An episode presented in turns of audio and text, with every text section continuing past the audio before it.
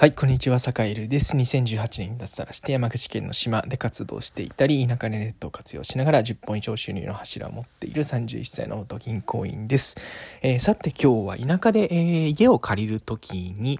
えー、知っておきたい契約についてお話をしようと思います。えっと、契約、契約、皆さん、えっと、大事なのはご存知ですよね。えっと、田舎で空き家を借りるときに大事なのはね、えっと、まあ、そもそも大前提として大事なのは、えっと、家を探すのではなくて、人を探せというテーマで以前ね、えっと、お話をしたかと思うんです。まあ、簡単に、あの、聞いてない人のために内容をおさらいすると、田舎っていうのはね、あの、なんだろう、スーモでこう物件を探して、こう、いわゆるね、こう、なんだろう、都会の賃貸物件みたいに、えー、なんていうかね、こう、安くこうね、家が手に入るみたいなことを言ったりするんですけど、そんなことはなくって、やっぱり、あの、うん人の信頼だとか信用っていうのもすごく大事なんですよね。誰が入ってくれるかっていうのも結構大事なので、えー、なんていうかその地域のことをよく知ってている人経由とか、えー、まあ、ご近所さんとの知り合い経由とかで入るのがやっぱりね、成功法なんですよね。うん。っていう状況の中で、まあ、知り合いから借りるときってね、結構ね、なんていうか契約内容とかうやむやになりがちで、えー、例えばなんかこうね、あの、家の中にあるもの好きに使っていいよとかね、庭の木切っていいよとかね、あの、まあ、自由にこう手直ししていいよとかね、あの、そういうね、ずっと使っていいよみたいなのとかね、そういうのってね、あの、ゆくゆくね、結構あやふやになりがちなんですよね。うん、で、よくね、トラブルみたいなこと聞いたりするんですけど、まあ、そうならないために大事な、こう、ポイントっていうのがいくつかあります。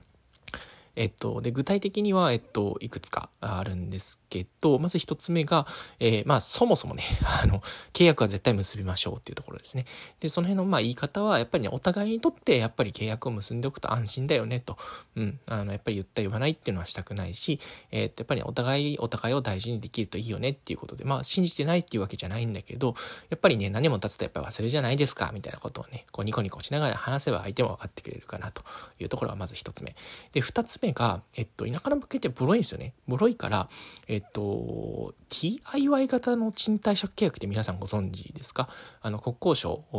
のホームページにひな形が出てるんですけど、えっと、DIY 型賃貸借契約で Google で検索してみると、えー、そのね、DIY 型賃貸借契約というのはどういうものかとか、えっと、契約のひな形とかが出てくるので、まあ、それをね、ちょっとカスタマイズして、サカイロ実際に使っていたりします。えー、それをちょっとね、紹介していこうかなと、おこうかなと思います。まあ、何かっていうとね、現状復帰義務を負わない、えつまりもう、あの、例えばその家がボロいところ自分で手直しして、えー、そこの部分は、えー、えー、なんていうかね、あの別にこう、なんていうかね、現状復帰しなくていいよと。あるいは、あの、そこのね、直した部分の所有権の取り扱いについても明確にしておくっていうことが、あの、結構大事だったりしますね。はい。で、それから、あとは、えっと、結構ね、これ物件借りる時に結構大事になってくるんですけど、えっと、えっとね、定期、えー、定期賃貸借契約かな？定期借地契約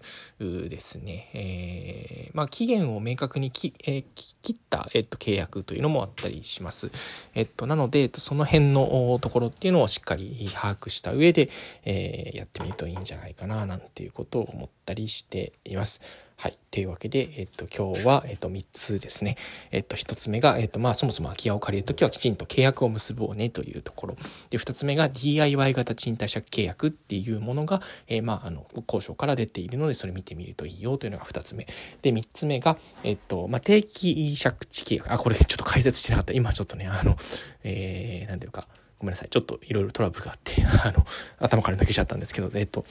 えー、定期、定期賃貸借契約ですね。ちょっと正式名称忘れちゃった。えー、んですけど、えっと、要は何かっていうと、えっと、契約の週、終わり周期ですね。あの、終わりの時期っていうのがあらかじめ定められているもの。で、えっと、まあ、特に双方が、えっと、なんかこうね、あの、双方から解約の意思がなければ、えー、まあ、1年ずつ延長していくとか、また2年延長するとか、また3年ずつ延長していくみたいな形でね。そうするとね、昔の人って結構こう、あの、借り主の権利が強いものすごく強かったんですよね。ものすごく強かった時のことしか知らない人だと、一回人に貸すと、もう家って帰ってこないもんだと思ってる人も結構いると。まあ、そういう人向けに、あのもう契約の終わりの時期っていうのを明確に定めますよっていう契約っていうのもあるよっていう案内ができると、結構ね、貸してもらいやすくなったりするので、えー、ぜひおすすめだなと思ってています。はい。というわけで、今日は空き家の、空き家を借りる時に大事にしたい契約のポイントみたいなテーマでお話をしました。はい。というわけで今日も良い一日をお過ごしください。それでは。